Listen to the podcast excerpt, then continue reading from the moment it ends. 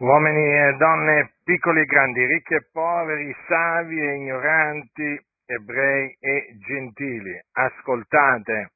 Nella notte in cui fu tradito, Gesù Cristo, il Figlio di Dio, disse tra le altre cose ai suoi discepoli queste parole. Io vi dico che questo che è scritto deve essere adempito in me ed egli è stato annoverato tra i malfattori.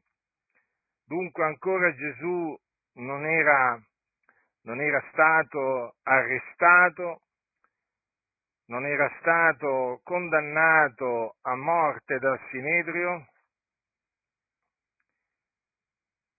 e naturalmente non era ancora stato dato nelle mani del governatore Ponzio Pilato e non era stato ancora crocifisso. Ebbene, Gesù predisse che sarebbe stato annoverato tra i malfattori, ossia tra i trasgressori, perché notate che disse che questo era stato scritto, o era scritto di lui. Dove era scritto?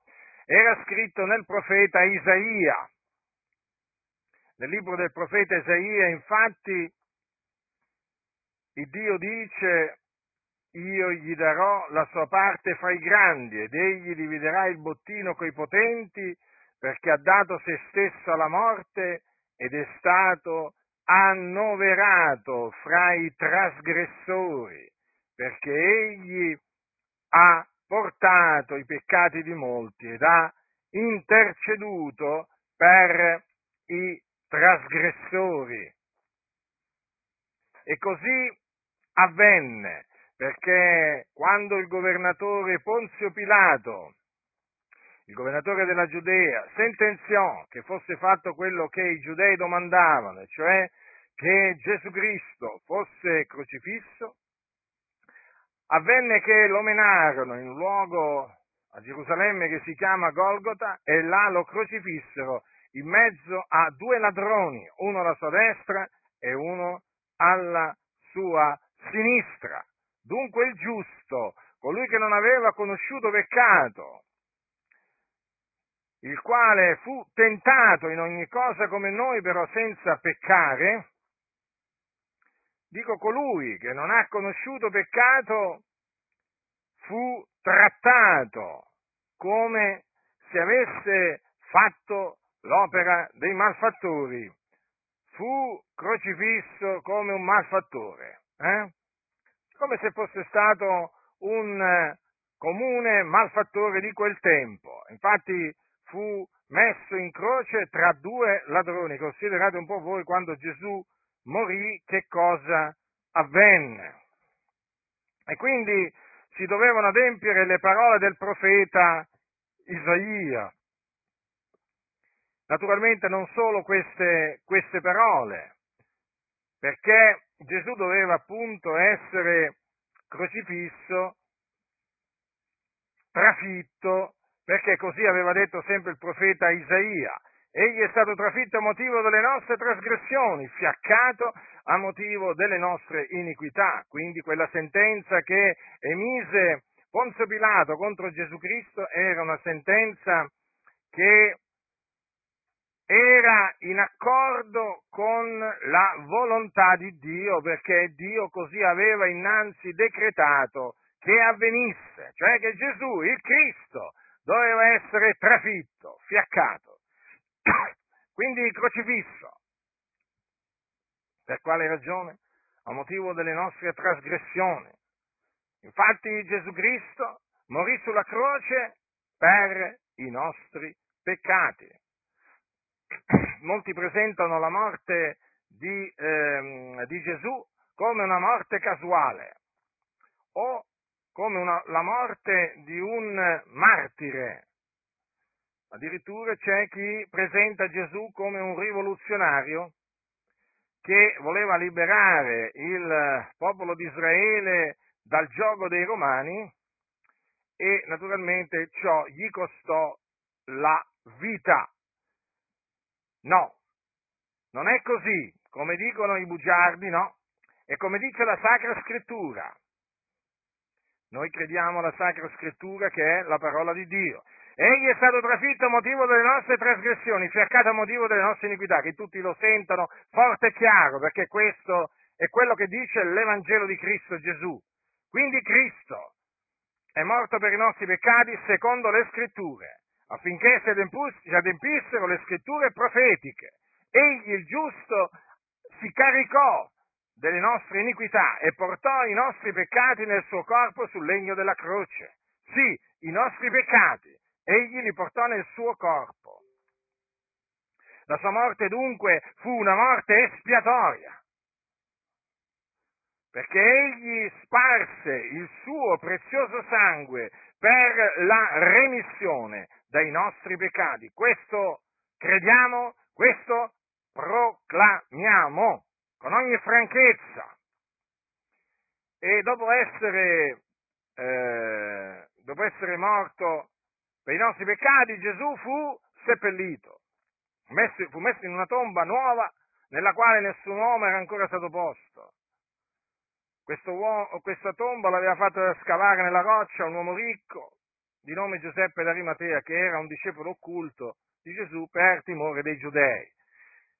Ma il Dio lo risuscitò dai morti il terzo giorno e anche qui secondo le scritture, cioè affinché si adempissero le scritture profetiche. Infatti il Signore aveva preannunciato che il suo Cristo sarebbe risuscitato dai morti,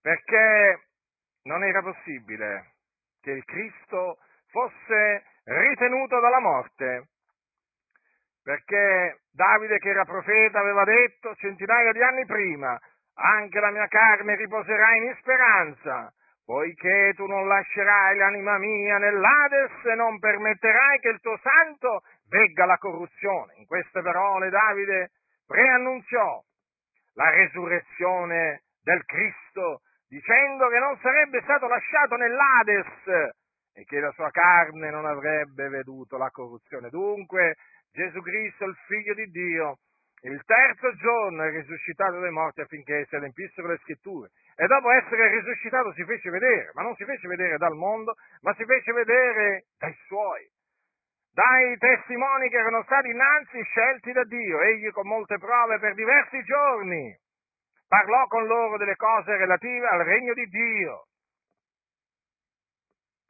Mangiò e beve con loro. Sì, il figlio di Dio, dopo la sua risurrezione dei morti, apparve ai testimoni che erano stati innanzi scelti da Dio, i quali naturalmente poi presso il popolo resero testimonianza appunto della resurrezione del Cristo. E dunque quello che vi annunzio è l'Evangelo di Cristo, affinché vi ravvediate e crediate nell'Evangelo, per ottenere che cosa?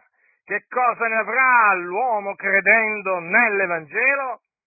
Beh, avrà beni preziosi ah, di grandissimo valore. Credendo nell'Evangelo, infatti, l'uomo viene salvato dai suoi peccati, cioè liberato dai suoi peccati. L'uomo infatti è schiavo del peccato perché chi commette il peccato è schiavo del peccato, ma credendo nell'Evangelo viene liberato dai suoi peccati. Infatti l'Evangelo è potenza di Dio per la salvezza d'ogni credente, del giudeo prima e poi del greco. L'uomo credendo nell'Evangelo viene giustificato, questo perché il giusto vivrà per la sua fede. Difatti nell'Evangelo è rivelata la giustizia di Dio, da fede a fede, secondo che è scritto, ma il giusto vivrà per fede. Sì, la giustizia di Dio che rende l'uomo giusto è rivelata nell'Evangelo che vi ho annunziato. L'uomo credendo nell'Evangelo viene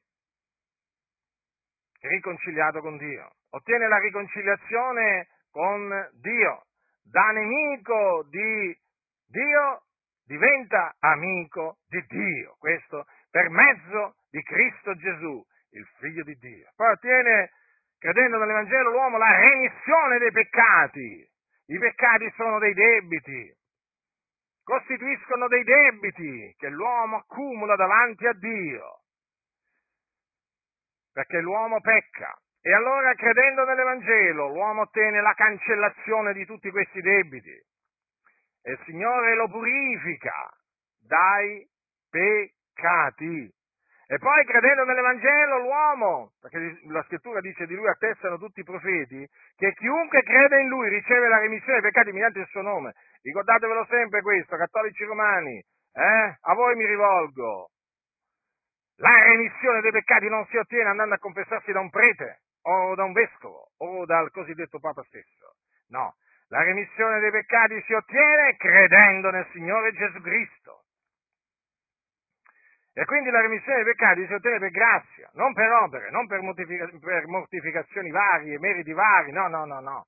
Si ottiene per grazia, interamente per grazia, tutto si, inter- si ottiene interamente per grazia quando si crede nell'Evangelo. E appunto, credendo nell'Evangelo, l'uomo ottiene anche la vita eterna. Perché dice la scrittura, chi crede ha vita eterna. E questa vita è nel figliolo di Dio, per cui chi ha il figliolo ha la vita. Chi ha il figliolo ha la vita, perché lui è la vita eterna.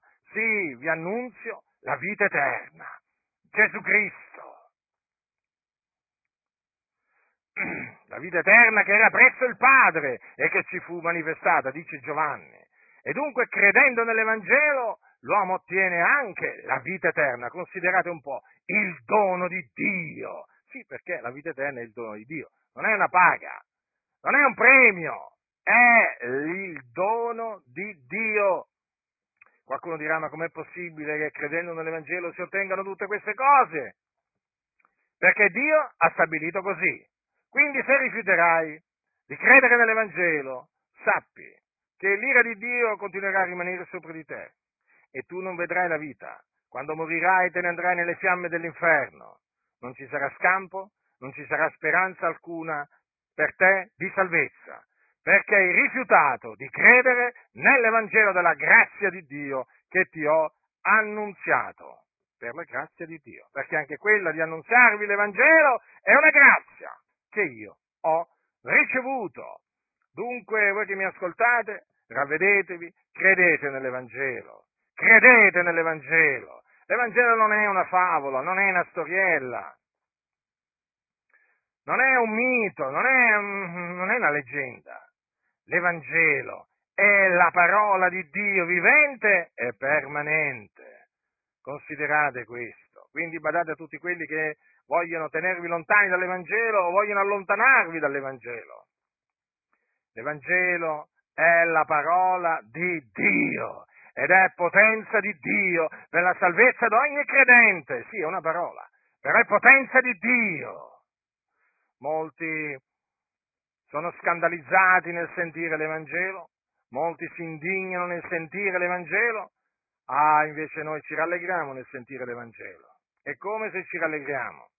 Ci rallegriamo grandemente e spero che appunto qualcuno in mezzo a voi riceva dal Signore veramente la grazia di ravvedersi e di credere nell'Evangelo, per potersi anche lui o anche lei rallegrarsi nel Signore per questa così grande salvezza che Dio ha provveduto per mezzo di Cristo Gesù e che si ottiene per grazia, mediante la fede nell'Evangelo.